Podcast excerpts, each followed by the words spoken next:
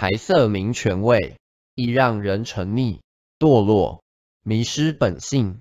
修行到后来，最怕共高我慢、目中无人、为人傲慢、心放荡不羁，就会有外境来考验。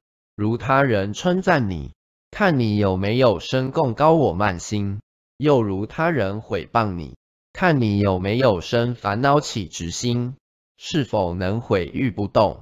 哀乐不生，修行不是儿戏，身心处在磨难中，日久方能渐次提升心性。